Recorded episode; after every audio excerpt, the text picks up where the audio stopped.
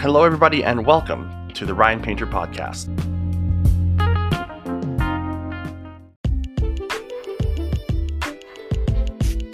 On today's podcast, we interview Rabbi Meyer Kaplan, Rabbi Lynn Greenhough, and Colwood Counselor Ian Ward, who all attended a rally for the Jewish community here in Victoria.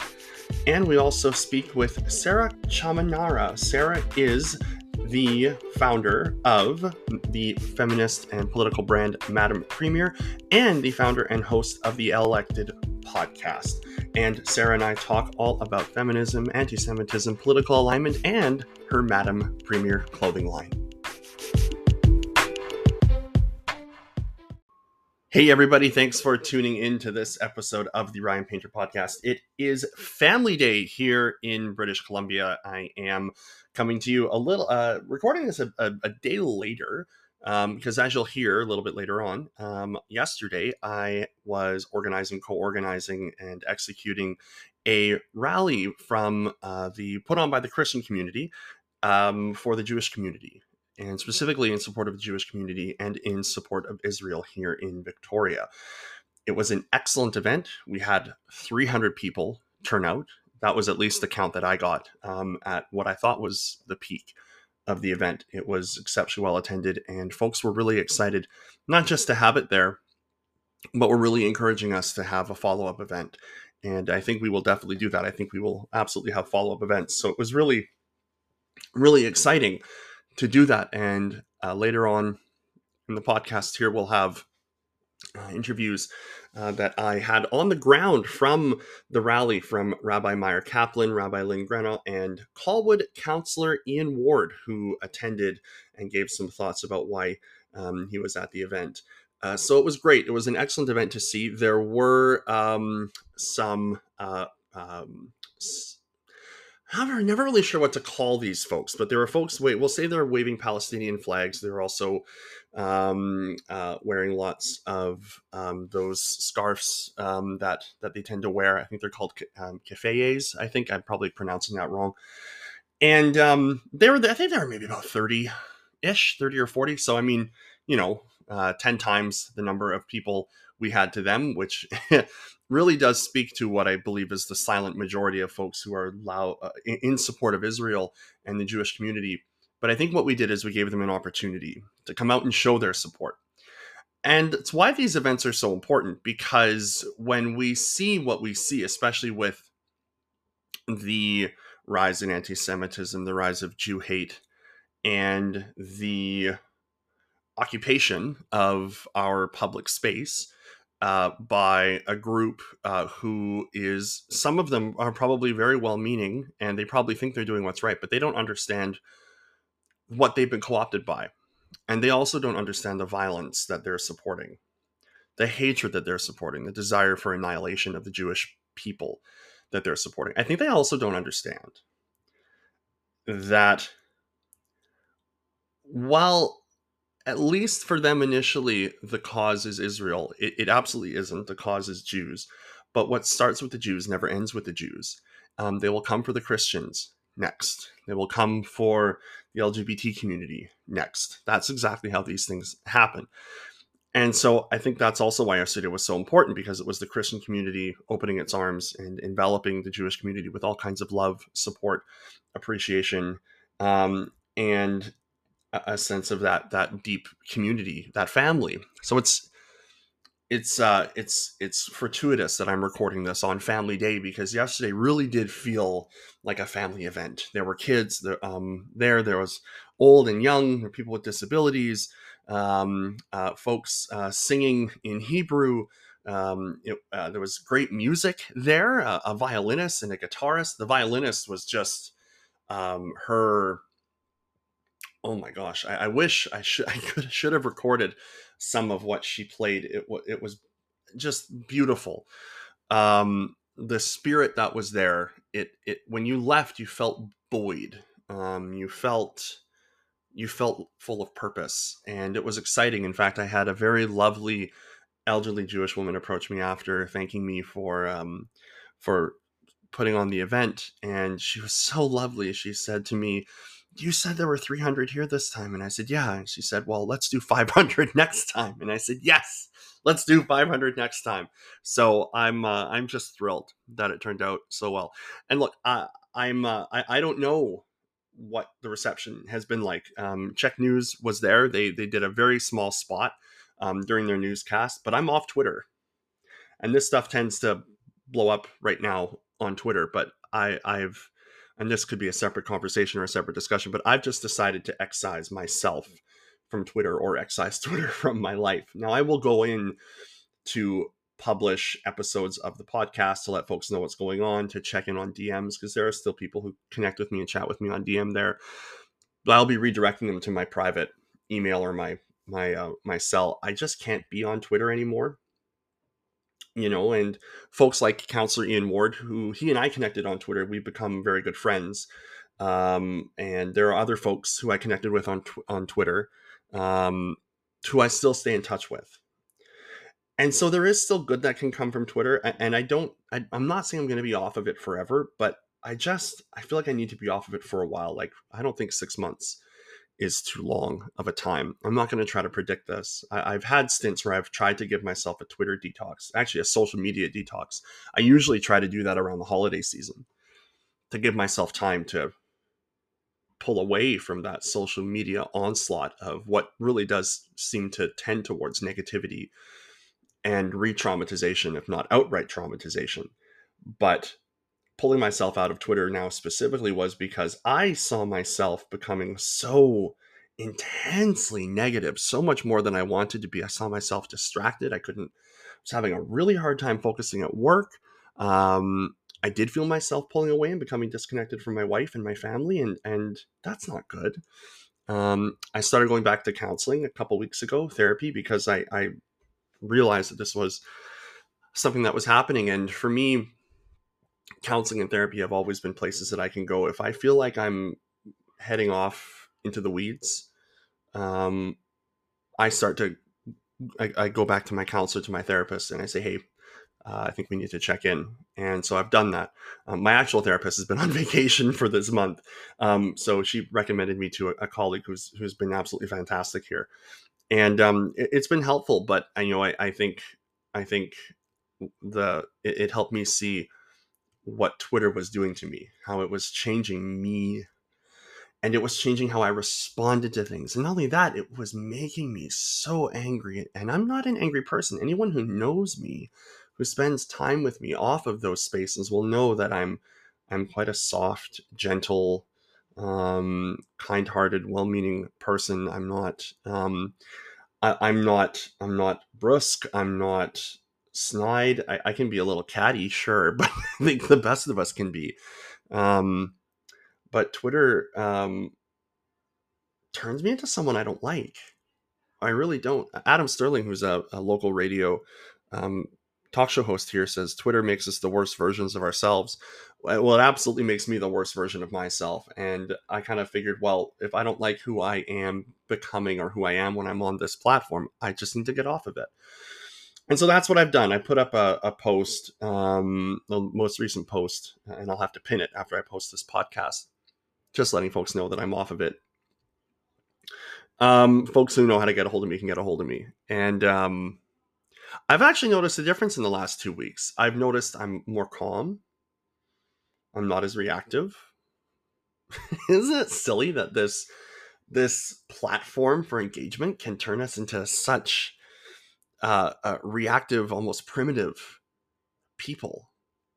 I don't know if that's the way it is for everybody. Maybe people who are more grounded and less reactive and maybe have less trauma from their youth and their childhood to manage aren't as reactive. I mean, I definitely struggle and suffer with the need to feel vindicated, valued, validated, um, liked, and I think I'm also very easily hurt, like very, like very easily hurt and I think a lot of this plays in kind of there. There's a toxic masculine narrative behind all of this too, about you know being a man and being manly and being strong, and I think all of that kind of plays into a sense of of a lack of of belonging, certainly for me. And so when I get into engagements on Twitter, and if I feel like I don't belong, or if I feel like I'm being uh, kind of set aside, or if I'm being othered in in different ways, uh, or not being respected or appreciated, or essentially being told, and look, this has happened to me before because I'm a straight white man that my opinion doesn't matter. Uh, it causes me to be reactive. It causes me to go in directions that I otherwise wouldn't go in. You know, I'm I'm I'm a, I'm a guy who's always really believed in res- mutual respect and love and appreciation and kindness, and um, Twitter makes me the opposite of all of those things. And so I think pulling myself away from those has actually been really good. Look, my the last two and a half two days, my wife and I have completely repainted um, the entranceway to our house. Um, and the, the kind of first level stairway, we put up some wallpaper. We're planning to redo my office. Like, uh, completely repaint my office, which is really exciting. These are things that I don't know. I can't say I wouldn't, but I just don't know the level of which I would have been engaged in the process of doing all these things with her had I not been, um, or had I have been rather on on Twitter and felt otherwise pulled into engagements on there. And I say pulled because I really do find that Twitter pulls you into a space a negative space, a toxic vacuum of negativity. It is it's a place where you don't see a lot of good news. You don't see a lot of happiness. And I always tried for a time to be someone who put that in that space to put a bit more happiness, a bit more joy into that space, but I've found myself less able to do that. Um, but the other thing though is is there's a push about this too. And I've been thinking a lot about this in the last few weeks especially after I saw a clip of Van Jones on Bill Maher's um, uh, Real Time talking about the progressive movement today and how it pushes people away from it. It pushes people out of it. And it, this was all in the context of a, a very recent survey about uh, young men and young women, we're talking late teens, 18, 19 years old, uh, diverging quite sharply, men becoming more conservative and women becoming more liberal. And I think actually the trend is men becoming significantly more conservative and women becoming slightly more liberal. And I think a lot of this, I mean, there's the obvious stuff about Andrew Tate and all of the kind of toxic nature of of those things and and and you know people will might even say Jordan Peterson um I don't I don't have as negative a perception of Jordan Peterson. It's not to say I, I agree with everything he says, and I, I certainly don't but I don't find I find Jordan Peterson to be much more philosophically thoughtful in how he discusses concepts and ideas. And again, not on everything, but certainly on some things. But I think to Van Jones' perspective, the progressive community has, has really pushed people away from it. Um, determined that there are certain groups who just don't belong. And look, I, I'm not just making this up. I've heard this directly that because I am a, a straight white man, blonde hair, blue eyed, straight, um, I, uh, I, I have less of a standing in the progressive community. My opinion doesn't matter as much as others, that I don't have as much to contribute, um, that there are debates I don't belong in, there are discussions I don't belong in. I can go sit outside and, and wait there's something really scary about that. And I'm not saying what we need are more white men involved in in things, but I'm also not saying we should intentionally look to exclude people in in discussions. I just don't think that that's conducive to a lot of respectful and engaging commentary. And look, you can disagree with me all you want, but all I have to say is look at the conservative movement in Canada for what happens as a result of that stuff. You know, the last 10 years the progressive movement has had a lot of wins, but it's going to lose the long game if it's pushing people away from it and into a conservative space. And you know, I think I think there's a lot to be said for why that happens. And the only way you can really belong these days in the progressive movement as someone who is a straight white man uh, is if you sit down, shut up, agree with everything that everyone says around you. Don't disagree or be critical or have a critical thought about anything, and essentially be a vessel for other people's thoughts and opinions. I don't know about you, but that's just not me. That's just never been me. Uh, I'm someone who has strong opinions and strong thoughts and strong perspectives. And that kind of exclusionary leadership, if you want to call it, that exclusionary groupthink is is going to be the downfall of the progressive left movement. I know there are folks out there who really deride and despise this. I think of my friend Lee Phillips, who's a science writer. He's not in for this. He's very much a socialist. He may even consider himself a Marxist. I'm sure he does. But he's one of the most thoughtful people I've ever met. I really want to get him on this podcast to have discussions about this stuff. But he decries all of this cancel culture nonsense. Um, he's very, very Noam Chomsky Chomskyan about free speech. And I think a lot of this is really there's a lot of free speech stuff packed up in all of this. So, you know, I've been thinking a lot about all of these things. So moving away from Twitter, I think, is a way to kind of help me process a lot of this stuff. Being back into counseling is another way to help me process this stuff. Um, and of course, being on here with you is another way to help me process these things. I appreciate so much the community that we are developing here on the Ryan Painter podcast, the community of people who can be thoughtful, critical.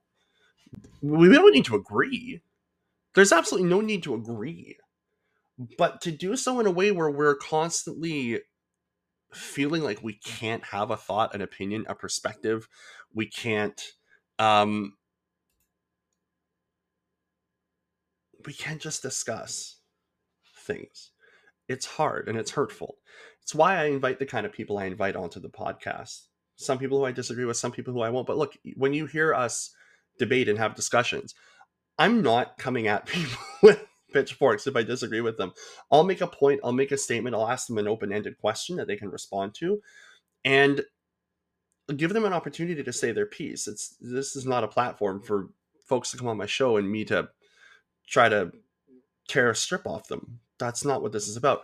And in my interview with Sarah Clark Chamanara a little later, you'll you'll hear a little bit of that. Like I do pose some questions to her that are on my mind, certainly around feminism and liberal feminism. And make no mistake, I'm a feminist, quite proudly so. And but feminism in and of itself is not monolithic.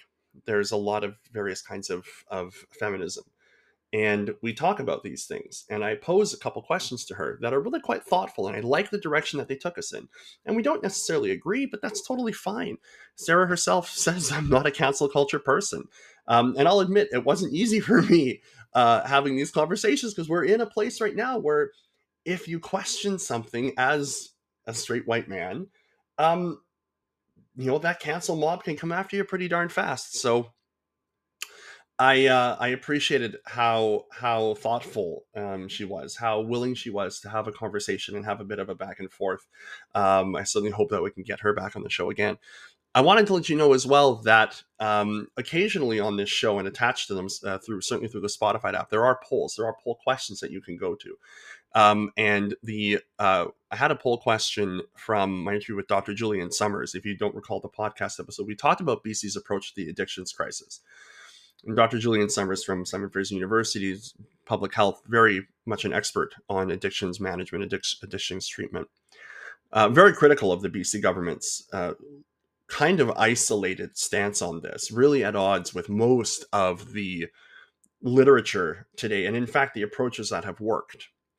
And one of the poll questions I asked um, in that episode was Is BC taking the right approach to solving the addictions crisis? And the resounding support of a total of two voters said no. Um, which I really appreciate the fact that two folks went in there and responded to the poll. So, look, I, I haven't been doing polls on every episode. I will do them on uh, this episode and I'll try to do them going forward. So, if you're on Spotify and you're listening to this, please do go ahead and uh, check out if there's a poll. Give me your feedback. I'd love to hear what you think about this stuff. So, yesterday, as I mentioned, I helped co organize with the Christian community. And yes, I think I've mentioned this, but I am a Christian. I'm not denominational, I don't belong to a church, but I am proudly uh, a Christian. Uh, and um, I helped with uh, Christian community, members of the Christian community, organize a rally for the Jewish community and in support of Israel at the legislature um, on the legislative lawn uh, in in BC, the capital of BC. Our, our where our provincial elected body is, where the premier sits, where the cabinet, the executive council sits. It's it is the seat of power for the province of BC. It's an important place, and so we had this rally there. 300 people turned out. It was amazing, and before and after, I interviewed three folks who were there who I really wanted to get their perspective. Two of them, uh, leaders in the Jewish community here in Victoria, um, Rabbi Meyer Kaplan, Rabbi Lynn Greenhough, both of them uh, leaders here in the Jewish community. And then um, I noticed as well, Counselor Ian Ward um, was here, was there. And Counselor Ian Ward has been very outspoken about his family's experience uh, and he'll share quite a bit about that. He's also been very outspoken about anti-Semitism. He's been very outspoken about what happened to Selina Robinson, and he's been unafraid. Uh, he's not been shy about giving his perspective. So um, we're going to roll into those interviews one after the other here, um, coming up next. So first, you'll hear Rabbi Meyer Kaplan. Second, you'll hear Rabbi Lynn Greenhough. Then you'll hear Colwood Counselor Ian Ward.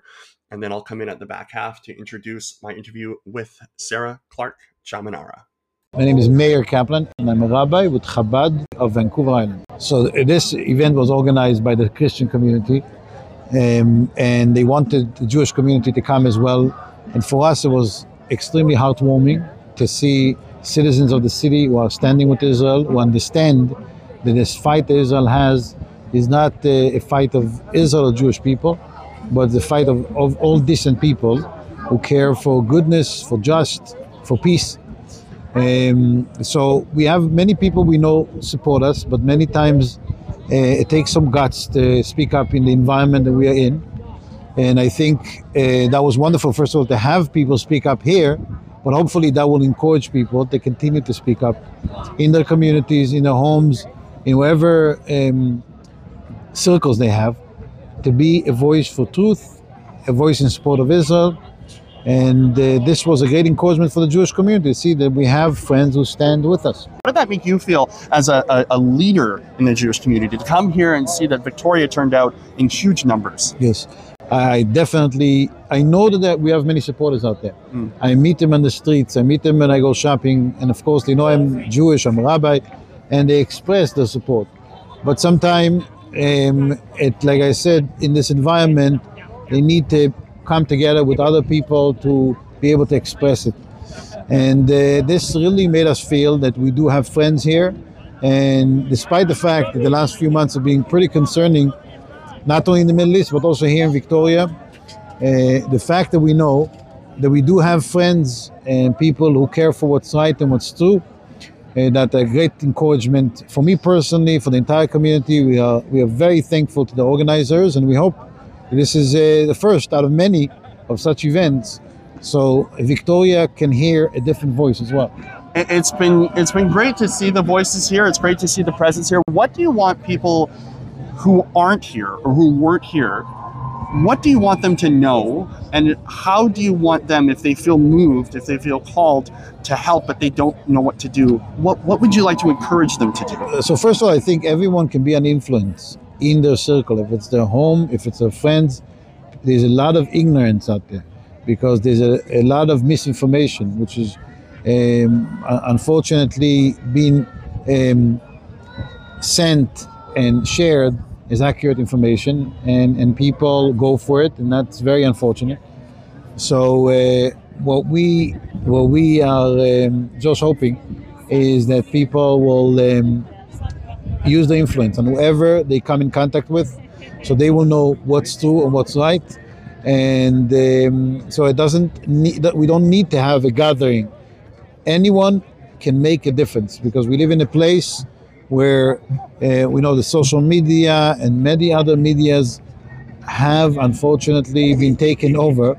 And it's very important that people who care for what's true, care to stand with Israel, should speak up speak up loudly, and they should know there's many other people who think alike. And if we all come together, then we become very loud. Rabbi Kaplan, Shalom Aleichem. Thank you so much. Thank you. Thanks so much. Appreciate it. Lynn Greenhough. And, and I'm rabbi at Kolot Mayim Reform Temple. And Rabbi, what are we doing here today? Well, I guess I'll find out with everyone else. um, but we were invited through Jewish Federation to join Christian church groups and Christian individuals who want to demonstrate their support for Jews. Uh, I think Jews around the world, Jews in Victoria, and quite particularly for Israel. Uh, you've been seeing, I mean, apparently not everybody has been seeing on social media and the news some of the demonstrations, both here and around the world, that use very vitriolic and invective language, like intifada, from the river to the sea. I mean, those seem to be the two most popular phrases, Indeed. both of which are calling for the elimination, basically, of Jews Mhm. from the state of Israel, um, which is a very serious concern Mhm. and, in fact, should be forbidden as hate speech, in Mhm. my opinion. Mhm. Uh, we have had a couple of gatherings here uh, along Belleville that have been very peaceful. Um, a few of us, hi Rabbi Kaplan, a few of us have been here demonstrating support for the hostages. Uh, there's 134. We don't exactly know who's still living and who's dead, um, still beyond their kidnapping held in the tunnels. And so we're also here to show support for those hostages who I'm sure are really suffering. So, Rabbi, why is this so important? Why is having people out here showing solidarity and support with the Jewish community, and particularly um, the Christian community, kind of joining arm in arm with the local Jewish community and, and helping support this? Why is this so important? Well, I think it's a very, very interesting time historically because you know yourself as a Christian, the history between Jews and Christians has not been pretty for many centuries. And the fact that we can find ourselves coming together to act in solidarity for the rights of Jews to live in one country in the entire world, not 56, Mhm. one country in the entire world where we hold that the existence of that country, I would say since October 7th, has demonstrated even more importantly how it is to have a place of refuge for Jews. Because what we're seeing across the world is this eruption of Jew hatred. I personally choose to not use the word anti Semitism. That Hmm. word was originally coined by a German, William Marr, who coined it to identify Jews who were a danger to German society. Well, I had so no idea that's where it came from. it's a very problematic term. I would imagine so. So yeah. when I see marches, when I see people marching in front of Mount Sinai Hospital, when I see people taking over the downtown of Victoria week after week after week, you recognize that voices and numbers matter, and we need to demonstrate through more peaceful measures to our municipal, to our provincial, and to our federal uh, politicians that it's not just that Jews matter. They need to take their Jewish population's safety very seriously. And there's a lot of Jews around the world now who are not feeling safe and Mhm. who are feeling a threat, not just from Islamists. And I'm going to be very, very precise here. I'm not Mhm. talking Muslims. Mhm. I'm not talking the individual good Muslims. Mhm. I'm talking about Islamist terrorism Mhm. which has decided to speak of the war in Gaza as a genocide. It is not a genocide. Anyone who knows the legal term- terminology knows this is not a genocide. I think I, the, the biggest irony for many of us is watching how so many young people who deem themselves to be progressive Yeah. members of the LGBTQ community um, have joined forces with a very tyrannical, woman-hating Islamist culture. Yeah. It, it's it's kind of preposterous. Well, and to see them get behind the Houthis was Yeah, just yeah. uh, shocking to say the yeah, exactly. This is not a community that values them No. and values their existence. So No. it's really kind of preposterous. Hi, Maurice. Hi, Anne. What, so uh, it's important to be here. What would you want people to know who weren't able to come here? I want them to know that Jews have lived in Israel for thousands of years. There has never been a time where the geographical area that we now know as the state of Israel, where Jews have not lived. We have always been a presence.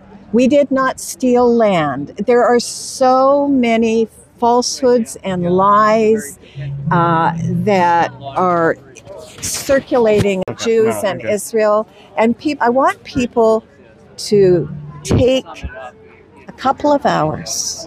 I want people to just take a couple of hours and get some credible sources and read about what is, albeit a very complicated political story, Mhm. but to get a little more balance Yeah. in terms of how Israel, the state, evolved and why. So if we come up to this Christian Jewish relationship, this is 70 plus years post Shoah, Yeah. which was a disaster for Christians. Yeah. It was truly. It was a disaster in ethical and moral terms. It was Yep. a disaster for Jews because six million of us met our death. Well, and So the Catholic Church had a platform of non-involvement. Exactly. And, and so you're absolutely right. So the fact that we can come together now and say yes to Israel, Mhm. yes to the right for Jews to live in peace is incredibly important. And I want people to understand that. That's Thank it. you, Rabbi. I You're appreciate your most time. welcome. Thank you for asking the questions. Uh, Ian Ward and uh, City of Colwood Councillor. This is a movement that means a great deal to me. I have uh, Jewish relatives by marriage. Um, my my aunt Judy, her her maiden name Hershon, um, her both her parents are Holocaust survivors, um, who you know ironically met after the war on their their way to the New World to America, um, after losing both of their respective immediate families and and you know extended family in in the Holocaust. So. Um, so I have a real sense of the history. It's deeply personal for me, and you know, I think I'm here today largely because the pro-Palestinian movement, which you may or may not hear in the background, they um, they morphed very quickly from you know October 8th onwards, really, from a, an anti-war standpoint to to very much an anti-Jewish standpoint. You know, and I think. Um, it's beholden upon all of us as Canadians to stand up for our values, for our, our secular liberal democracy, and say, no, we won't tolerate hate here. Jewish people are part of our community fabric, Mhm. um, as, as are Christians and peaceful Muslims and everybody else. And Yeah. so when we see Jewish businesses targeted just because they're Jewish, you know, this is a real warning flag. This is a canary in the coal mine, if you will, kind of reminiscent of 1930s Germany. not easy being outspoken on this issue because the attacks come from all sides. I know you've experienced that yourself. Do you want to talk? Can you talk a little bit about that? I can, yeah. I think you you put a target on yourself when you stand up for the Jewish community, which in and of itself is is concerning, right? Mhm. That, that shouldn't be the the case. And you know, if you were to stand up for any other persecuted minority group, you'd be lauded for for you know your exemplary work, and you know people would be cheerleading your efforts. Um, but ironically, the folks that do that cheerleading, the progressive left, they've really embraced this this visceral hate against Jews, and those that stand up for Jews are targeted. So I've, you know, been the subject of death threats, of you know, all sorts of various um, social media, you know, issues, and and you know, in my role as a counselor, which is unrelated to my personal stance here, nonetheless, they still bombard City Hall with letters and correspondence. You know, everybody's seeking my resignation or censure or punishment of some kind or another for what standing up for a persecuted minority group in our country. Yeah, yeah. Well, and it's it's it's brave to do so because those kind of responses they can cause people to try to recoil because it's scary, um, especially when it goes from being online, which a lot of it is kind of an anonymous thing, some of it, um, to becoming actually like written and very personal. It feels personal. How are you just in general managing with that? Because I'm sure it weighs on you quite a bit. Well, it does a bit. There's always that concern that they're going to confront you personally or at City Hall or in your home or anywhere. And, you know, you have to balance that. But then, you know, what I think moves me and what I think about is that, you know, in, in again, going using that reference, 1930s Germany, that, you know, people then were fearful too of speaking up and standing out and nobody wanted to be exposed and you know and because they didn't we saw where it went you know Kristallnacht and onwards. And i think you know never again should mean something. And i you know for me it's a principled stand. You know my wife and i've talked about it. At the end of the day if it costs me a position in local government if you know if it becomes something more than it is then so be it. I can look in the mirror every night and know that i didn't compromise my values and i stood up for for people when others weren't willing to do so. So, what do you take away from this? About 300 people turned out from the Christian community, um, a huge uh, number of Jewish citizens, and probably others as well. Uh, what, what's your takeaway from this? What was striking for me, you know, first of all, that it's, it really is a silent majority. There's a great deal. I say the majority of Canadians, you know, stand by um, you know, our Jewish community. And I think we saw that today. But you also saw the contrast in the peaceful words and you know the the camaraderie and you know the respect for law enforcement everything here in contrast to what we see in the pro-palestine movement the you know the the face mask you know everybody's wearing keffiyehs over their faces and hiding themselves aggressive gestures getting up in people's faces. In, in other cities we see violence right we see property damage you know we see attacks on people and property um, the contrast couldn't be more stark this yeah. is um, this is a community of peaceful people and uh, and you saw that today so, do you have any final thoughts, Ian, as we go away from this uh, amazing event and very peaceful and uh, hopefully uh, repeated uh, event? Do you, have any final thoughts or anything you'd like people who are listening who maybe weren't here um, to know? Well, I think you said it right there repeated events. I think what was missing, the only thing I would have said was missing was a call to action, mm. which was come back, come out again, stand up. We are a silent majority, but I think we can be less silent. You know, I think silence has emboldened the, the opponents or the opposition, if you will. And, you know, things like the, the dismissal of Selina Robinson, for example, have emboldened this group to think that if we're violent and obnoxious and loud and in your face, you know, we, we can dominate the, you know the conversation and we saw today that there's a, far more of us than there are of them and yep. we need to get the numbers out we need people to stand up and say this is enough no more it's time to stop Ian Colwood, counselor, thank you so much for joining me today for a conversation on this, and thanks for coming out. Thanks, sir. Appreciate it. I hope you were able to really uh, glean some important pieces from all three of those interviews. I'll just wrap by saying how wonderful it was at the very end of the event when I was wrapping up. Um, I went around to all the police officers that were there, the special protective constables, the liaisons, and I shaked each one of their hands and thanked them for being there. Looked them in the eye, said, "Thank you, thank you for being here, thank you for keeping us safe." And there were about maybe twenty or thirty there, kind of dispersed. Um, and then uh, uh, three young Jewish folks came up to me, young Jewish people. They must have been in their twenties, maybe late teens, early twenties. One of them probably in their late twenties. Came up to me and this one young young young woman had a Israel flag wrapped around her, and she looked at me, and her eyes near tears. She said, "Thank you so much for doing this. Can I please give you a hug?" And I said, "Of course you can give me a hug. I'd love to. I'd love to give you a hug." And I gave her a hug, and she really squeezed, and I felt in that hug hope. I felt in that hug a desire to be understood and to be known and to be felt and to be heard and to be cared for and the desire to be safe. The young man next to her was um, uh, well dressed. Um, uh, top collar button was open, showing a, a Star of David necklace.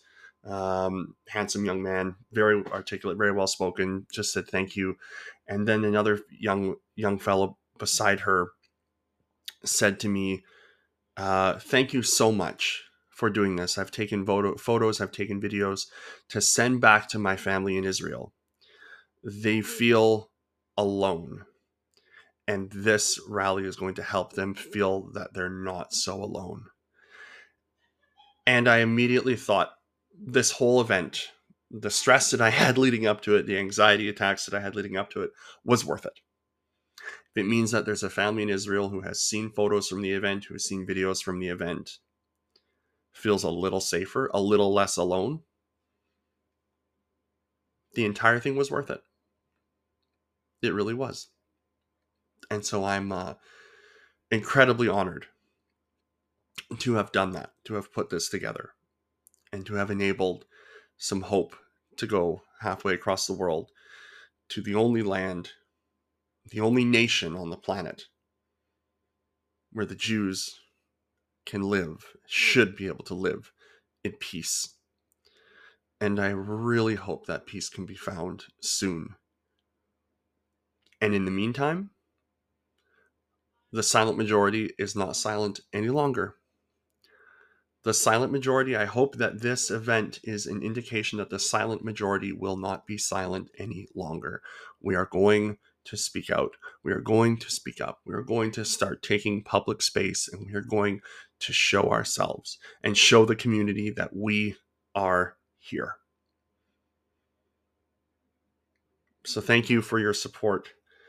And if you want to learn more, I encourage you go to um, go to CIJA, Center for Israel and Jewish Affairs. Find you can do what I did actually. Um, find a synagogue in your community. Uh, Victoria has one of the oldest, if not the oldest, synagogues. Um, uh, Emanu-El here in uh, Victoria, one of the oldest synagogues, I believe, in Canada. Um, I reached out myself to uh, Rabbi Lynn Greenhough, who's actually a family friend, ironically enough. Um, she's a friend of my mom's wife. Um, long story there, but essentially, my mom's wife, Marianne, when she first came to Victoria from Quebec, didn't speak much English. And Lynn at the time uh, and her family embraced Marianne, helped her learn English, helped her adapt, helped her to become uh, integrated into the community, helped her through uh, UVic, all of those things. So Lynn is just an excellent, wonderful human being. And I reached out to Lynn myself, and Lynn invited me to her temple for uh, her synagogue for uh, for lunch. I had matzo ball soup for the very first time. It was amazing, and we sat and we prayed together. And uh, I felt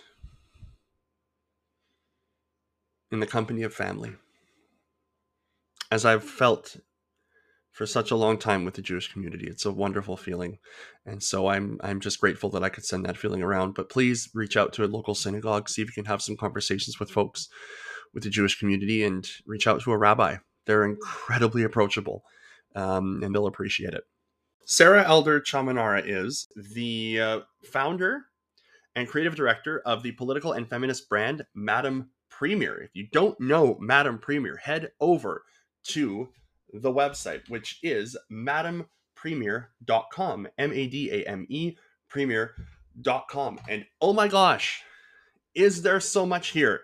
There are shirts, there are hats, there are coffee cups, there are paintings, there is so much coffee mugs, travel mugs, infant clothes, toddler clothes. There's just so much here. And it's such a positive, happy place to be when you look at some of the stuff that's here. There's these shirts and these small toddler clothes that say future member of parliament, future prime minister, um, vote, elect women. Uh, love means vote more. Um, wait, what does that say? Love, oh, love me less, vote me more. Um, and it's just great, uh, great stuff here. Um, uh, fuck you, glass ceiling, a little pennant. I love that. Um, LG people belong in council chambers, the legislature, the House of Commons, and the Senate. Yimby, yes, in my backyard. This cup, I love it. If you're not outraged, you're not paying attention. Hello. Um, women's rights are human rights. Uh, I mean, just the stuff here is amazing. Um, and I just love the initiative, the energy. Um, Sarah launched this back in 2019. She'll talk about why she did what it meant for her to do so, what her favorite item or items are. And um, we talk about feminism. We talk about anti Semitism. We talk about political alignment. And it's nice to have someone who is also a 40 year old, because I turned 40 in a few months. Yikes! And to, to have someone to kind of chat with um, in that in that age range, because we come from that similar experience growing up in the 90s and um, really kind of going through uh, a lot of stuff there. So I, I felt a real kindredness with Sarah. Um, it was a really easy conversation to have. Um, but we also had some some we tackled some interesting conversations, some topics. I put some tough questions to her. She responded uh, thoughtfully, as I knew she would, and I really look forward to hopefully getting her back on the show at some point. So here is my interview with the founder and creative director of Madame Premier, Sarah Elder Chamanara. Sarah, thanks so much for joining me today. I'm uh, super uh, honored and privileged to have you here. I've been a fan of yours and Madame Premier for a very long time, so I, I'm uh, I'm a little bit verklempt to have you on. I don't know if that's good or bad. Just I'm quite excited actually. Well, I'm excited that you asked, and so I'm happy to to chat, and I'm very excited to go on this chat journey with you, not knowing what we're going to talk about. Well, and I have to say, it's quite brave of you. not a lot of people are willing to just come on with no agenda and just how to kind of have a have a conversation. Um, oh, I mean, I think that's sometimes the best way to have a conversation. Well, I mean, you know, I, I, certainly the reason why I started the podcast was to just have conversations because I find, yeah. um, you know, I'm turning 40 this year, uh, and it's oh. I was I was sitting with a, a, a group of friends yesterday who are uh, we'll we'll call them more life experienced than I am. So like me, geriatric millennials. I mean, yeah, right. Uh, I mean, that's I, I I guess that's okay. Geriatric millennial, right? That that's that's fine. I turned forty last year, so I'm comfortable with that term. Seasoned millennial, and I told them I was turning forty, and it's kind of a thing for me. Like I'm not quite there in my head yet. It, it, June 9th for you know that that that's the day, and they both kind of looked at me and they said, "Ryan, you're so young." well good. yeah, I mean, we are still very young. I mean, hopefully, we both live much longer. Oh yeah, right. Knock on so, wood. I mean, it's it's pretty you know easy these days to live until eighty plus, especially if you're a woman, because we take better care of ourselves, and so that's why we have a longer life expectancy. A hundred percent. Like my wife we we're actually we're celebrating 20 years together this year, which is also pretty oh, awesome. Wow. Like we're we're celebrating 20 years together uh, the year that I You got married when you were 20?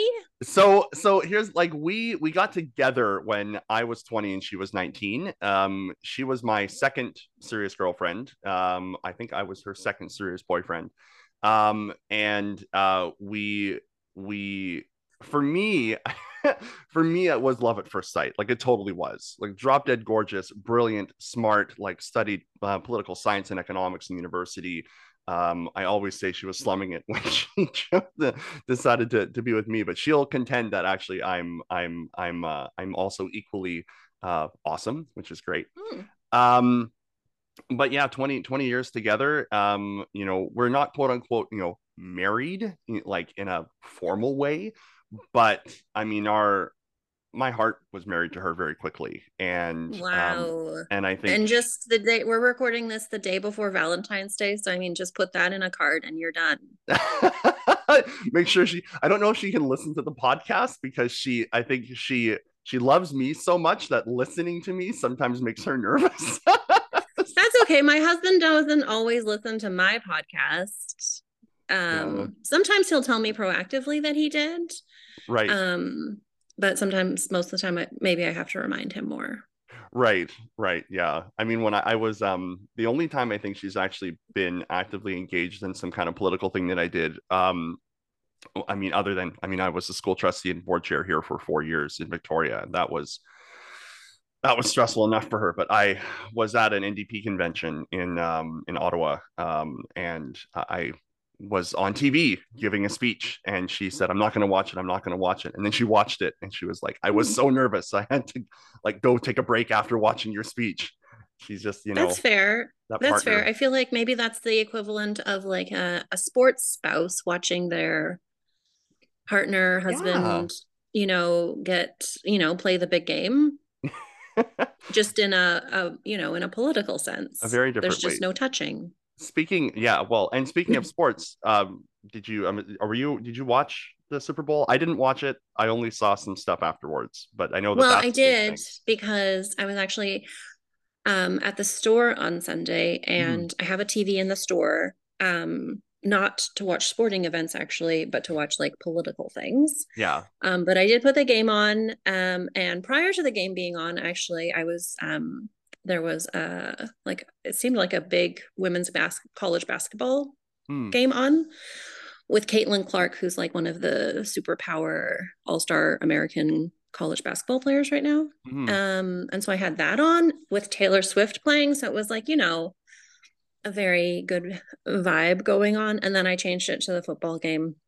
But I mean, I watch it. It takes so. Can we swear on your podcast? Oh yeah, absolutely it takes fucking forever for them to get down to the end of the fields. Like they pick up the ball, they run with it, then they all fall down, you know, maybe a few feet away from where they were, and then they run a little bit more, and it's just like so boring sometimes. So listen, I played football um in high school. It's even boring to play. I mean, I'm telling you, it it well, it, nothing's as bad as baseball. Baseball is the worst. Yes, football is above baseball. I would say. volleyball is an amazing, uh, fun sport to play. I also find golf boring, but volleyball. I played volleyball. Oh yeah, golf is also golf is like on par with. On um, par was that an intentional baseball. pun, Sarah? was that an intentional pun saying on par? no, it was not. um, golf is also boring, although I will say it's more interesting after having watched that um, Netflix special on some of the people that play golf. Oh, I didn't know there was one. Yeah, and I found that really interesting because I find their personal stories like really, you know, some of them can be really compelling. And there was one in particular that I really identified. He was, um, you know, kind of like written off for the most part is like he like maybe that that's not fair to say, but he came from like a single parent home like mm. he was mm. raised by his mom so was mm. i you know no one ever really thought that either he or i would amount to much yeah and um and then and so and then he had cancer while he was oh, like wow. and you know just seemed really down to earth and and like humble and a really good guy um and so that makes me a little bit more interested in in in sports in general whenever i find out the backstory of somebody I'm I'm interested. It's a totally different tangent, but I mean, you know, you say that you were raised by a single mom. My my wife was as well. Um, hmm. I I wasn't necessarily. My dad just wasn't around. Um, and then uh, my mom kind of raised me with my grandmother, and my stepdad came along when I was like seven or eight years old.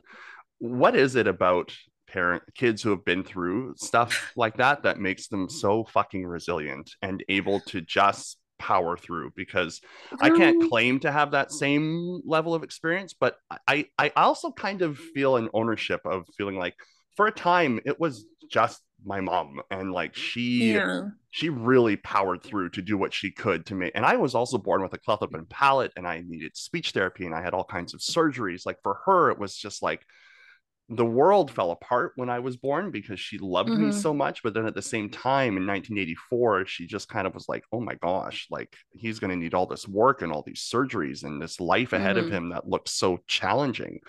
And she was yeah. just such a superhero. So, what yeah. is it about us? I feel that makes us just so resilient. Um, well, you know, I actually I've I have thought about this and I feel like it can go two ways because I grew up in a really really bad situation. Mm. Um, my parents had a really traumatic um, divorce, mm. and um, it impacted me, um, and probably still does, like adults, mm. you know, life experience now that I have children.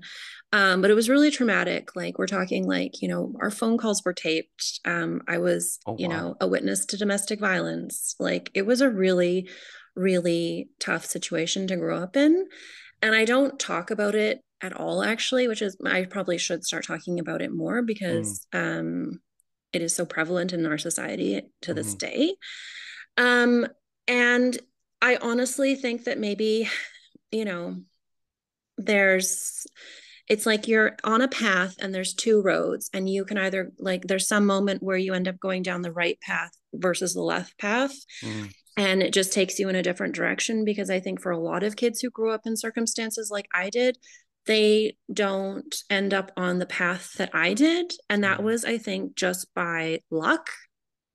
Not i don't know. I don't i really don't. Um because i do know that there's a lot of kids that experience what i did who are in a much different place in their lives than i am right now. But it was if we if, you know you luck also luck plays a lot in terms of kind of what happens in our lives. Like you know myself i was i was an accident quote unquote right?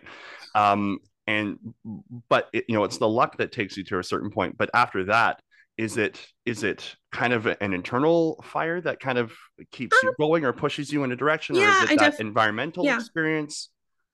I think you know like I, think it's a mix of luck and and and like honestly like hard work mm. or hmm. just realizing that maybe you want something different in life.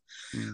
I mean, on the back of this, I'll just say that I was an extremely weird child because like who starts having policy political policy discussions in like elementary school? I mean, obviously you might. There's like there are hmm. people, mm. I know I'm not the only one but it is a There's small a group of us, who are, you know, politically inclined, and there was no reason for me to be politically inclined mm. because politics was never discussed. My my my life situation was like about my parents' stuff mm. and about like going to school. Um, like it was really like I can never remember um playing, for example, with both of my parents. I don't mm. have a memory like that. But um, so maybe when my elementary school teacher popped on the TV one day and was like, "Oh, we're gonna watch CBC for 15 minutes today, and then we're gonna talk about it." I don't know. That was just like something inside of me was like grabbed, and that changed the direction of my life. It just was- took a long time to get there. yeah well no i mean i've had the same thing like i've i've obviously very different circumstances but i mean i'm i'm 40 again this year and i i don't even really know if i'm going to keep doing what i'm doing right now like i've changed jobs so many times um i was elected i worked at the for the you know i was a constituency assistant i was a consultant i i and i'm a consultant Who now are you a bit constituency assistant for? um, Gary Holman in 2013, from 2013 to 2016, I was his CA. Um, that actually is what got me here to Victoria. Um, I was living in the interior in uh, Vernon. That's where my wife and I met, actually. Um, and then he was elected in 2013. Um, I actually drove from Vernon to Victoria for the job interview. That's how much, Hmm. how badly I wanted it. And I, I say this to sometimes people. like, I he offered to do a Skype interview, and I don't know if anybody uses Skype anymore, if that's even still a thing. They do. I Right? can tell you that CTV does. Oh, okay. Well, there you go. But yeah, that's it. Was my uh, my my my brief time as an actual full time paid political staffer, and then I went from there to doing consulting work and for the NDP and stuff. Um, which isn't the case anymore because I left the party a year and a half ago. I was gonna say maybe we we can do a, a, a current we you can share where you are politically right now. Yeah, I mean, oh, Sarah, you've you've uh you've it's interesting. You've hit me in a weird place. Um, uh, you know, I so for twenty some odd, I mean, I joined the NDP when I was sixteen, and for like twenty ish years, I was deeply involved in organizing, and I was like, uh, I was like your typical kind of insider, running election campaigns, and I was on provincial council, federal council, In Vernon. all these things. Yeah, in, well, in Vernon, but also like I was sent to Edmonton or to um Mississauga. I was sent to Dartmouth. You know that, but you know that Vernon is BC Liberal territory, right? I do. Yeah, I do. Totally. Yeah. yeah, Yeah. No, I, I mean, I'm sure you do because I, it was yeah.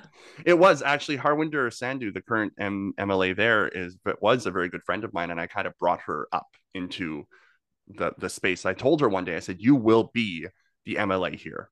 I don't know when that's going to happen, but you will be the MLA." so I'm thrilled that that that's happened. But um, yeah, right now I, I think I've found myself. I don't know if this is an elder millennial thing or not, but uh, kind of in the center, center right. Oddly enough, like I find myself, I've Mm. I don't know if I've always been there or if I've matured into that space. I know being elected, um, when I came into my role as a school trustee, I was 34 years old, um, totally naive, was going to change the world, and then realized it doesn't happen that way. Um, but it was actually the folks who were kind of more conservative and moderate on the board that kind of taught me a little bit about working together and actually, I think, moderated me a little bit. So it's Hmm. weird. I, I don't know where I'm at exactly. I, ju- I do know that um, I did leave the NDP, uh, uh, both provincially and federally, not in like flaming fashion. I just resigned and Mm.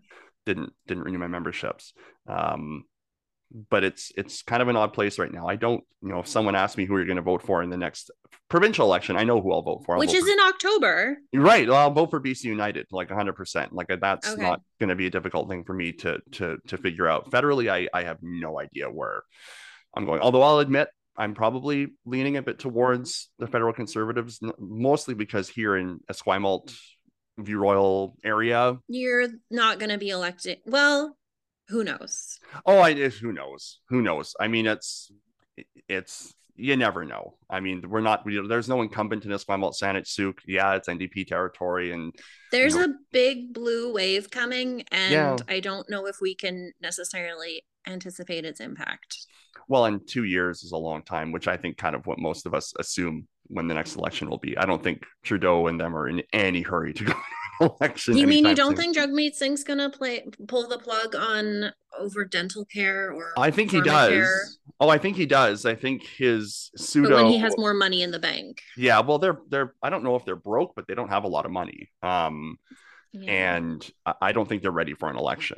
Um, they don't strike No. me as a party that is ready, uh, not to the extent that the conservatives are, and especially in blue territory where NDP currently hold seats.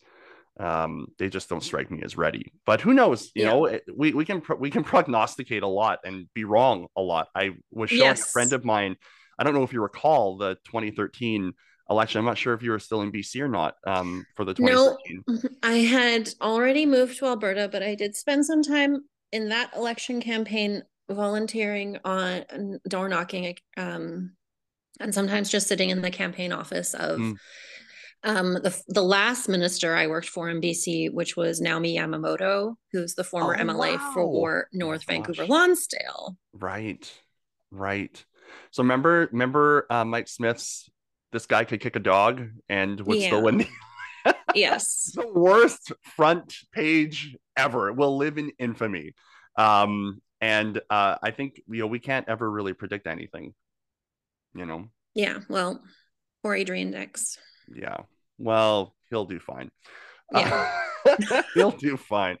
Um i wanted to i wanted to pivot a little bit to talk about Madame Premier because i i i mean it's synonymous i think with that really important conversations about women in politics gender equity political equity equality I, I, and it, it's a brand that just kind of stands out on its own. I was actually perusing through your uh, um, shop yesterday, and I want one of the questions I wanted to ask you is if you have yeah. a favorite item.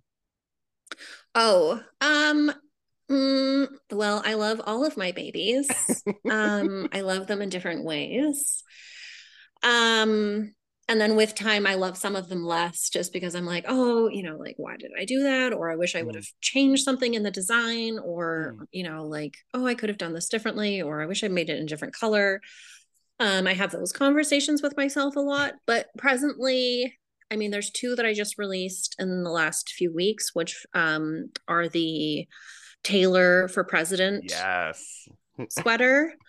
mm-hmm. Um, and uh, and then the other one that I released is it's a it's a red sweater, kind of like for Valentine's Day and actually red and green the taylor sweater is actually a forest green mm-hmm. and red red and green are my favorite colors christmas colors i know Why well not? yeah and you don't often wear them together and it would be really uncomfortable to wear two sweaters at the same time unless you can like you know unless you were like travis um, and jason Kelce's mom and you like took two sweaters and stitched them together so that you're right. like representing both your babies right um uh so and it's red and it has a heart and it says politics inside mm-hmm. which is an updated design that i did from a pink t-shirt from 2020 right um so i wanted to bring that back for all like the that. you know the people who like a little bit of a feminine design um and are okay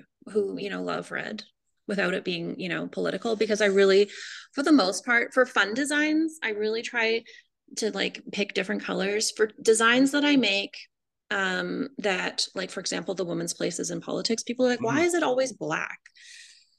Hmm. there's a very good reason why it's black. It's black because i don't want it to become a partisan message. Uh very because i firmly believe that advocating for women and diversity in politics, elected and unelected, is transcends political party. Um, and Madame Premier is also a multi-partisan brand, which mm. we can talk about if you want to. And oh yeah. Sometimes causes trouble. But the reason why it's black, and people have asked, would you make this in red? Would you make this in blue? Would you make this in orange? And the answer is always no. Right. Um, because I want someone in the Conservative Party to wear it, and I want someone in the Liberal Party to wear it because I want them both to care, however that may look for them, about just there being more women in politics. So incredibly thoughtful, and it's actually a great segue into one of the questions I wanted to ask you, which is, and you know, there was a time when we had, um, and I think I'm not, I'm going to get the timing wrong, but I think 2012, 2013, when we had like four or five female premiers in Canada. We mm-hmm. had we had Christy Clark. I remember Kathy mm-hmm. Dunderdale, mm-hmm. Alison Redford. Um, I don't know if Kathleen Wynne overlapped with them. I think she may have. Um, she did with Christy, right? I believe. Right. And then we had, um, well, yeah. I mean, at, all at one time. I mean, there's up until recently ish. There's been a really good streak of having women um, as as premiers across mm. the country mm-hmm. there's mm. a lack of them right now and I wanted to I wanted to ask because I I I, I struggle with this a little bit. This is a conversation my wife and I have. Um, is about obviously we want more women represented in politics. That goes without saying. Like, mm-hmm. and I don't think that that is anything that needs to be debated. However, is it fair to judge a society and determine its equality based on how many women are represented at a political level? Uh, yes. yeah, and yeah, I figured you would say yes, yes. and I, I want to yes. peruse that a little bit with you. Okay. Well, okay. Here's a question for you. Yeah.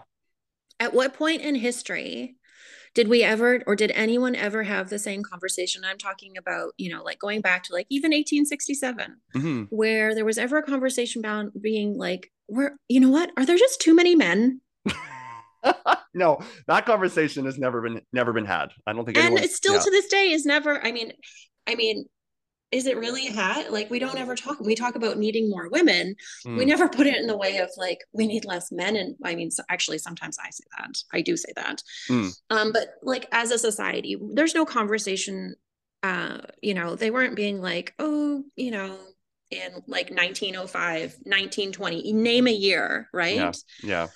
Um, even when, especially, you know, women didn't have the vote in Canada mm-hmm. and how that the progression of you know white women were given the vote and then um, black women and then you know at the very end like indigenous women mm-hmm. um, so women are you know until it's equal and until we're we don't have to be until i don't have to see like you know a manel which in case everyone anyone hasn't heard that term it's a man panel because mm-hmm. it's like of course we've confined three white men to be on this panel like oh my gosh maybe there might be someone with a different viewpoint like when politics looks like society balanced diverse by language by gender by background by you know like then you know then maybe i'll give it a rest but mm-hmm. like until then but i what i'll also say is that we can see this based on things happening in, in the states too mm-hmm. is that just because groups marginalized in, in different ways women and um by like ethnic and you know all kinds of different things there's always going to be a group in society who's going to say, you know what, I'm going to make it my mission to take those hard won gains and I am making it my life goal to take them back. Yeah, to roll it back. Right. Yeah. And yeah. so even when we do get parity in cabinet in, you know, different ways and government different governments will say, I'm going to do this, or, you know, look at my, you know, the cabinet I've put together or my caucus, or, you know, there's there's there's always someone um, who is going to be like, yeah, I want to undo this mm. because I don't think that um, I think that gender quotas or diversity in politics is bullshit or um, you're not advancing the best person for the job. But again, at what point in history have we ever elected the cream of the crop of men in politics or in anything? Right? Mm. Like honestly, if you've ever, especially if you've ever worked in politics, mm-hmm. like honestly, it's a mixed bag in terms yeah. of competence and job performance and all mm-hmm. kinds of different things. Throughout history, we have also not, you know, when it was only men, we weren't electing only the best men. It was mm-hmm. like, so women are just so easily discredited in politics for mm-hmm. like you're a quota hire or whatever it is, or you must be a part of a, you know, uh, whatever moment or day it is to you know to get you here well actually what if they're just they also happen to be the most qualified mm-hmm. Mm-hmm. it's a very all very fair points and I, I have a difficult time finding anything there that i disagree with i, I think perhaps uh, where i get stuck uh, and and perhaps this is my own need to kind of work through things uh, is um, i was listening to a, a bill maher um, uh, well maybe that's your first thing. mistake well it, specifically what he what he had mentioned was um, he was talking about america and how poorly america is doing in terms of all kinds of representation and one of the things he said is you know we have fewer elected women um, than iraq does or behind them in elected representation and i've often heard the comparison um, you know, Afghanistan has more parity than Canada does. That was well, not anymore. At some point, not anymore, but certainly at, at one point. And and I wonder as a uh, it, it, certainly seems to me like a, a liberal feminist perspective to say we mm-hmm. we certainly derive derive a greater societal equity when we look at the there are more women elected to positions of power and i wonder if that is an effective reflection of our society in general and how equitable we've gotten because i would i would hazard a guess that afghanistan as we've seen and in places like iraq although there seems to be some elected equity that has, you know, uh, achieved a, a, greater degree of than ours, societally, women aren't uh, equal there. And perhaps we can say that they are more equal here in Canada than they are there. So I'm just, I, perhaps I'm not making my point very clearly, but I, I guess my question is, is it fair to say that we should look more broadly at equity and say, you know, we need equity at a societal level as well as at an, an, elected level. And perhaps aiming for both of these things is fair. Does that make sense? Maybe I'm just rambling. No, I mean, I mean, these are conversations that I have in my head too. Um, like, you know, it's like a deep, dark cave of existential dread and questions. Mm-hmm. Um, hmm. I mean, I mean, Afghanistan is a good example of there's always someone waiting to my earlier point about someone waiting to come along and take back the hard fought gains, mm-hmm. right? Yeah. Um, well, and even know, in the US with the overturning of Roe v. Wade, right? Like that. Yeah. You don't even need to go that far back. That happened just last year. No, you don't. Um, and, you know, there are people in Canada who, I mean, have you ever heard of like trad wife content? No, no. Okay. Well, this is an interesting rabbit hole. Like, so, or even, you know, so there's like, I'm really fascinated by the, by religion mm. in politics. And I, mm. I personally believe that church and state should be, you know, not just separate, but like opposite ends of the earth from each mm. other. I don't think that they're, they should have any, um, there should be any connection.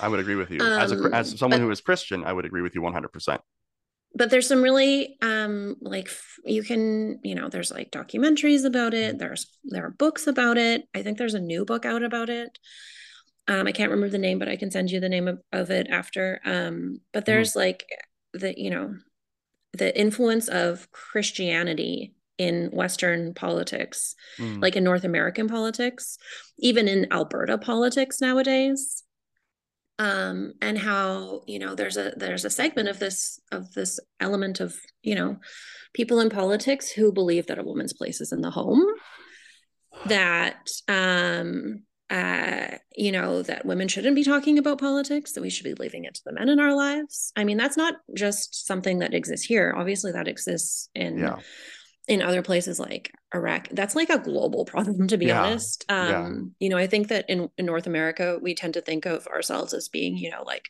kind of like on a pedestal in terms of these things, but it is True. very much a real problem.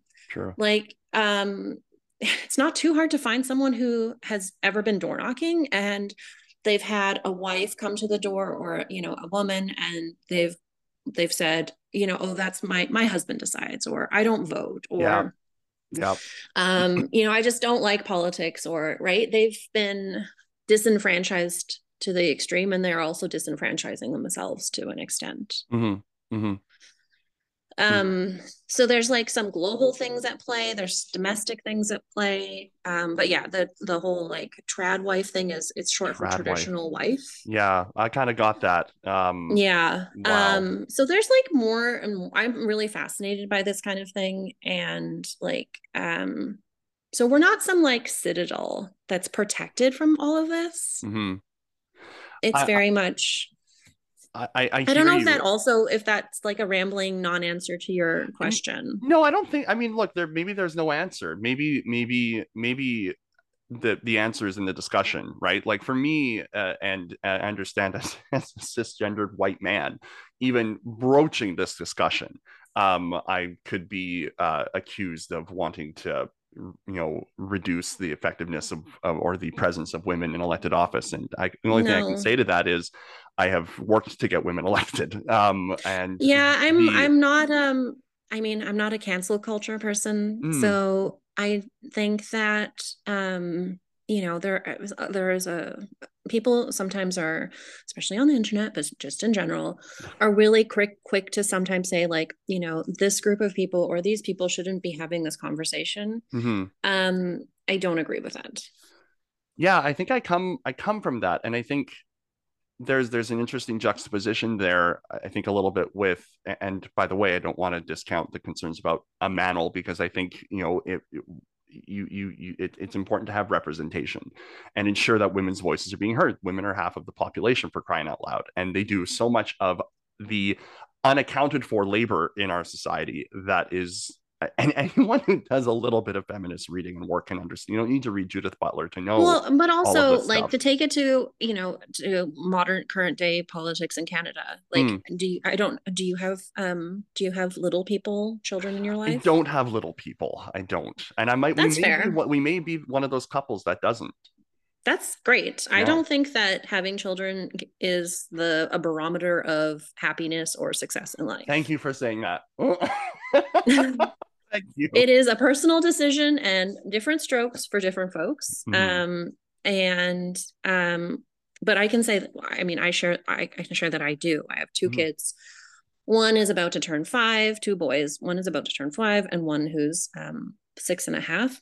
Mm-hmm. And before, when I was blissfully living like my single life, thinking like, why am I subsidizing that family, you know, with my hard earned you know, tax dollars, blah, blah, blah, blah, blah. You know, like I'm an island. Why don't I get more? More, more, more. Me, me, me.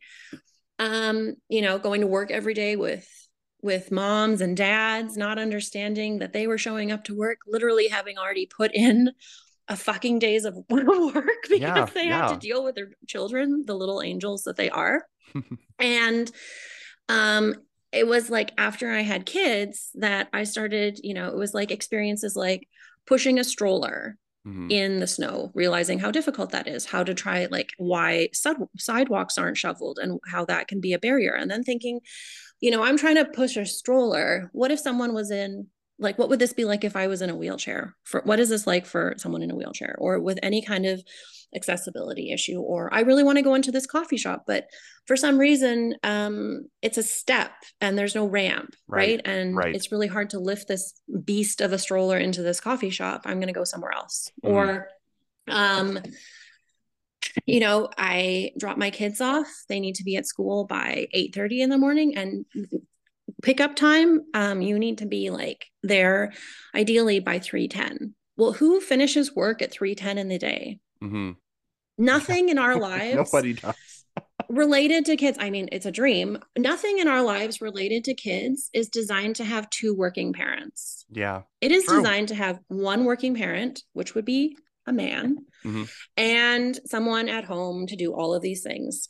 Mm-hmm. Because, like, you can't get a doctor's appointment at six o'clock at night, let alone a doctor's appointment these days. Yeah. Like, all of these things happen um, and it's very difficult to have two full time working parents of any gender um, raise kids well without needing like aftercare, before mm-hmm. care, family to help, like all of these different things. And so, like, for example, Canada now has like a national childcare kind of plan, right? Yeah. It's been implemented in different ways in provinces. Mm-hmm for $10 mm-hmm. a day daycare. If we had, if like the status quo had existed and we still hadn't seen, you know, an overwhelming change of of women in politics, would we have seen a program like this roll out? It's a great question. Probably not. Well, and especially but it's hard because, to know. But I would I would hazard to guess probably not. Right, right, exactly. I don't think so either. Um, and the way that we talk about funding decisions. So you know, people are like, let's build a new bridge. And everyone's like, yes, that's amazing. I want a new bridge. And it's going to be like, and then they're like, okay, and this is going to cost $3 billion. And people were like, great. How fast is it going to be done? Mm-hmm. And then if you talk about programs like childcare, which also cost billions of dollars, and people were like, not my tax money. Mm-hmm. Because women investment in families is is can looked on as like um, social funding, right? As kind right. as secondary in the economy, whereas um, you know bridges are like infrastructure. Women and families um, are also you're building infrastructure in your community mm-hmm. in your province and in your country mm-hmm. and we need to shift the way we think about funding in these areas. It's not a nice to have it's a must do. It's a must absolutely. Even if you don't have kids because literally if the if everyone just stopped having kids like i don't you know not to be a downer but like what would happen to the world? Well yeah. Like right? Yeah. so like people we need to keep on you know so we talk a really good game, game generally about like the next generation and blah blah blah blah blah mm. but like what are we actually doing to fund it it's interesting are we building like pristine schools are mm. we mm-hmm. building playgrounds are we investing in child mental health coming out mm. of the pandemic like mm. no we're not um and i think there needs to be a reshift a realignment of how we spend public dollars to focus on kids um, and families um, and just just people in general. It, it reminded me of when i when i was running for school board here um, as a 34 year old without kids people would ask me do you have kids? And i would say no i'm probably one of the only people running for trustee who doesn't. And they would say well, why are you running? Why do you care? Why, why why are you running if you don't have kids? Why would we vote for you if you don't have kids? Mostly because I understand that our future depends on well educated, well supported yeah. uh, kids and adults who have a solid grounding in a good public education. Like it, it, it, it's weird that people can kind of look at that and not really anticipate that that might be something that someone without a kid can can understand. Um, well, I think you're also the product of a system, yeah. and you can also, right? Like I'm also a product of the BC public school system, and right. I can you know, even if I didn't have kids and I wanted to run for trustee, as someone who goes through that, you under, you know, you can also be like, I want to run to change this, right? Not well, because I have kids, but because I think it could be done differently or better, or you know. And one of one of the things I did tell people is of everyone who's running, I'm the closest to remembering what it was like. Exactly. That's like very valid as well, yeah. right? Um, just as we're we're getting close to the end, I can't believe how fast time goes. You, you asked me um kind of near the front end where I was politically. I'm wondering about where you're at, or if that's a place that you feel comfortable. Uh, I thought divulging. I had escaped that. No. and you don't you don't don't feel forced to say. That's no, no, it's fine. okay. Um, so I am in a similar ish place to you, but the the wording that I use to describe it as is I am currently having a political existential crisis. Yeah, I've used that actually. Not maybe not in that, but I think I've said existential crisis. Yeah. Yeah. Yeah. Um, because I would say that and it's specifically because of something that's not happening domestically it's actually happening overseas and that is um, the war between israel and hamas yeah mm-hmm. um, and as a feminist and um, as the wife of um, an immigrant from Iran hmm. and mm. as a dual citizen of Iran myself, actually. Wow. Um, I've been so when we got married in in 2014, um, I became a dual citizen. Um, and I'm I'm actually very proud. I'm I don't say it with any shame, but I I do say it with like there's a there are a lot of caveats. I'm very mm-hmm. proud mm-hmm. um, that my husband is from Iran. Our children are also dual citizens. That I'm a dual citizen of Iran. That's awesome. Um, but there's obviously um, I'm I'm proud because of the people, because of mm-hmm. the rich culture, because of the history.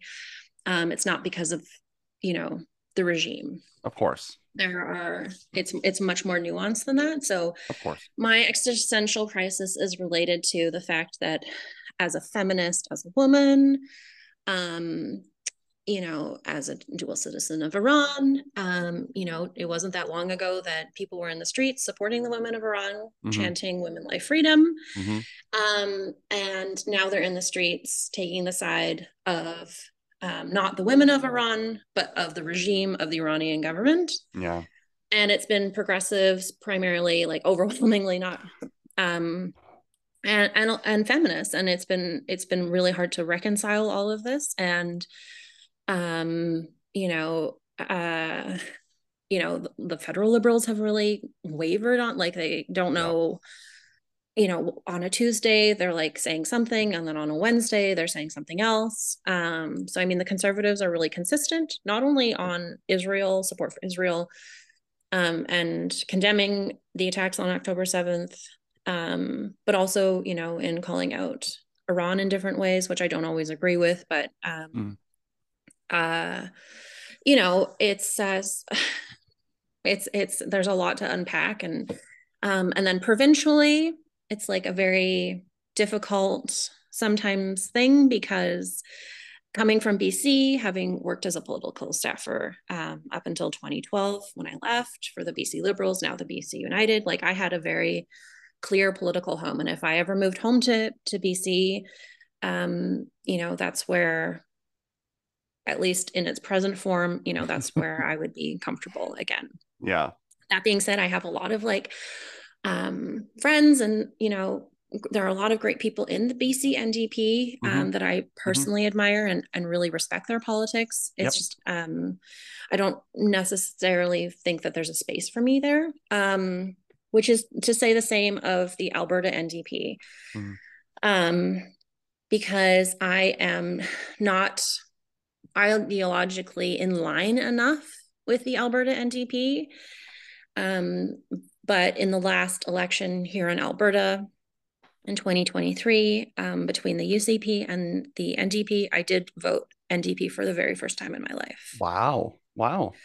Yeah. Um, at any level. Um, yeah. And I can't say that that will necessarily happen again because mm-hmm. the Alberta NDP is currently going through a leadership race to replace Rachel Notley. I saw Sarah Hoffman so I'm not sure the other day. Yeah. Like.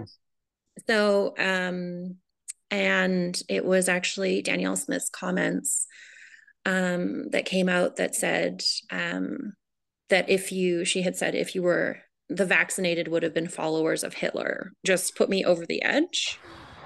Yeah. Um, and so, yeah, I, I made an, I, I publicly endorsed the NDP. Mm, wow. Um, but you know, there are a lot of great people in the UCP.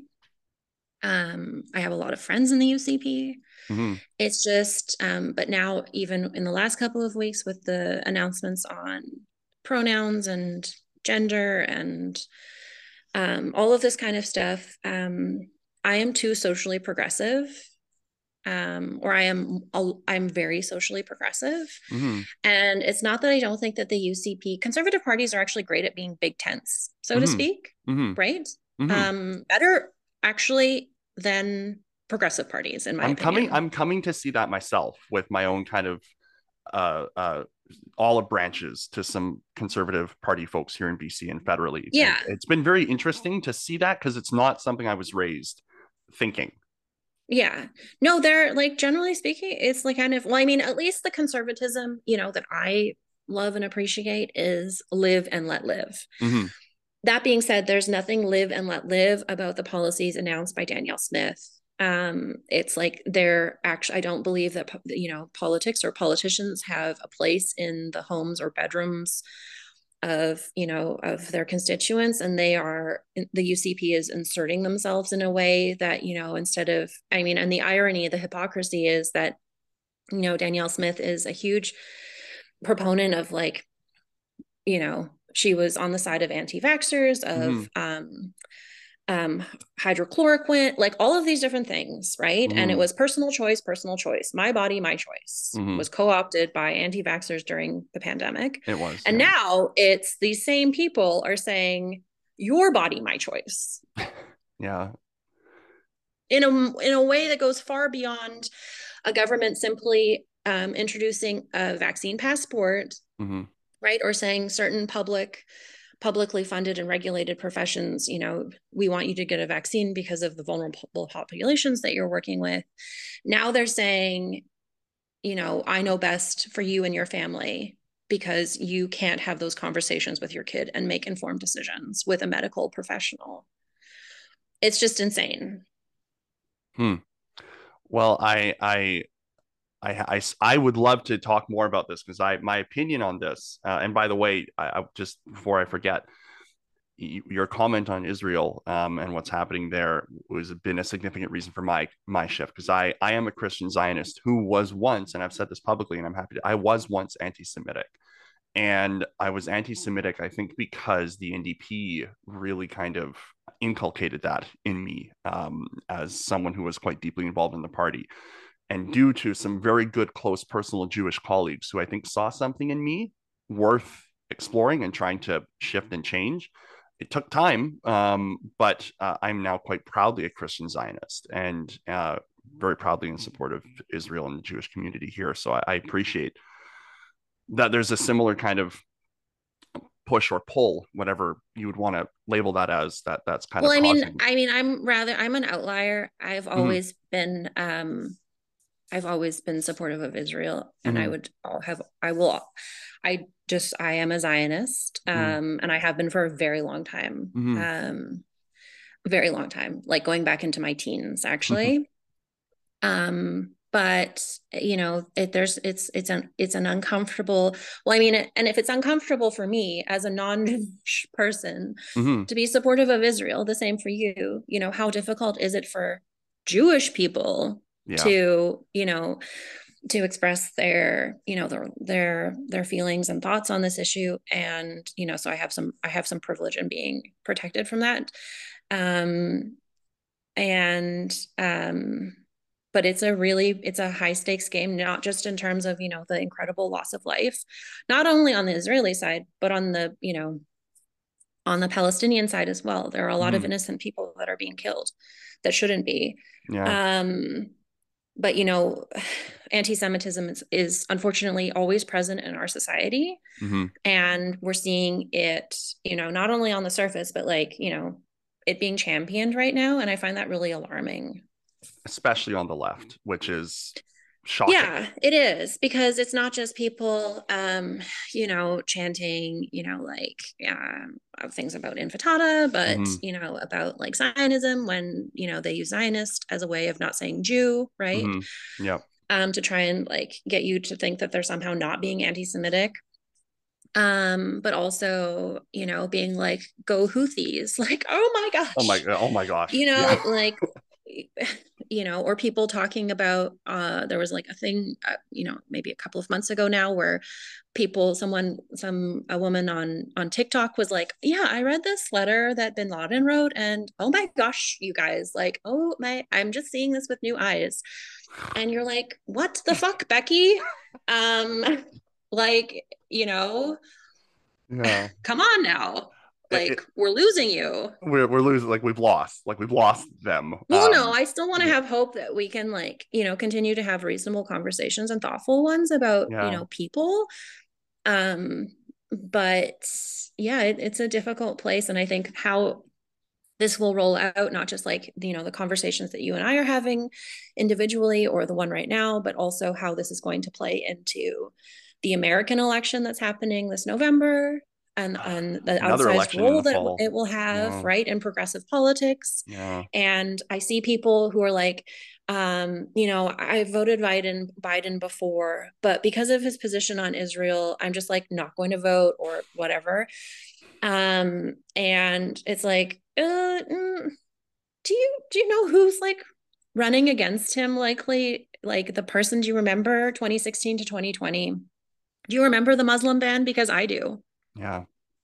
I actually had a friend who um, had been offered a job at a major American, like the biggest technology place in the States, um, who was originally from Iran, on the very day um, oh, that the Muslim ban was brought in. Oh. She didn't get to go. Like, have you ever met someone who has been impacted? Like, it's just you know, so it's really easy to make flippant comments about all of this and be like, oh, I'm abandoned. Actually, like, do you understand how you and so many others will be abandoned with a Trump presidency? Yeah. Like, there's a lot at stake. But, anyways, I digress. I'm the one who said that I only have 45 minutes for this. I didn't want to interrupt because you're in a really good flow. Um, well, Sarah, thank you so much for your time. Do you have any final thoughts? Um, vote in every election is always I always ask people to vote. Um, and then also my like big call to action is always um, don't wait until something impacts you personally to give a shit about it. we need to care more about things that are happening in the world, even if they seem far away or removed from us, even at the local level. Um, so, you know, when you watch the news and you see someone's family in a really difficult position, like obviously your heart, your sympathies are with them. Mm. Um, and, you know, we tend to think about like, oh, you know, like what if that was me? Like, but take that one step further and do something about it. Right. And also in the context of, um, you know the the protests that are happening here in Alberta against um, the recently introduced gender and diversity policies by Danielle Smith. Like, mm-hmm. go to a protest, mm-hmm. go to a protest, make a sign, make the best sign you've ever made before. Mm-hmm. But then tell me what you're going to do after that protest is over, because mm-hmm. your advocacy and action cannot simply end at turning up at a protest. Write your MLA, send an email to the prime minister. Um, join a political party. Mm-hmm. do something beyond that because protests are great but do not just don't let your actions be performative.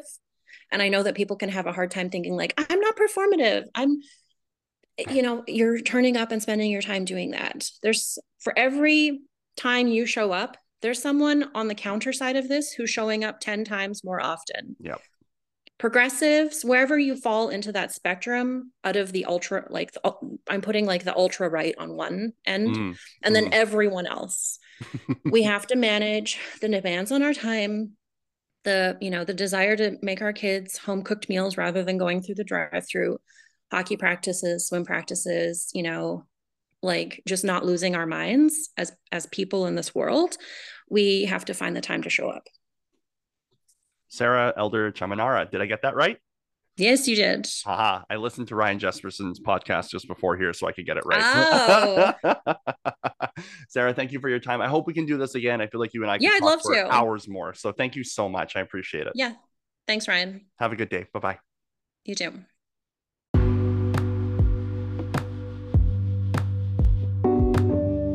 Thank you so much for tuning into this episode of the podcast. I love doing these for you, and I hope you love listening to them and the interviews as much as I love doing them. The question for today is this What one thing can you do to advance the cause of feminism and equity? If you're on Spotify, you can go through your app and you can answer the question directly. I'd love to hear from you. Please also feel free to drop a five star review on Spotify and on Apple Podcasts if you're listening over on Apple Podcasts. My website is available, ryanpainter.ca, and you can go over there and see all the other things that I'm doing, including my work as a governance consultant and as a public speaker, speaking on my own experiences with mental health, suicidality, and my own journey and how I've navigated through life over the last 40 years. There's a lot of information that I know I can impart as a public speaker. So if you'd like to invite me to speak, I'd be happy to talk about your audience and how I can tailor my message to you. As always, please be kind to yourself, be kind to others, and find a little bit of goodness if you can in your day. All the best, and we'll see you next time.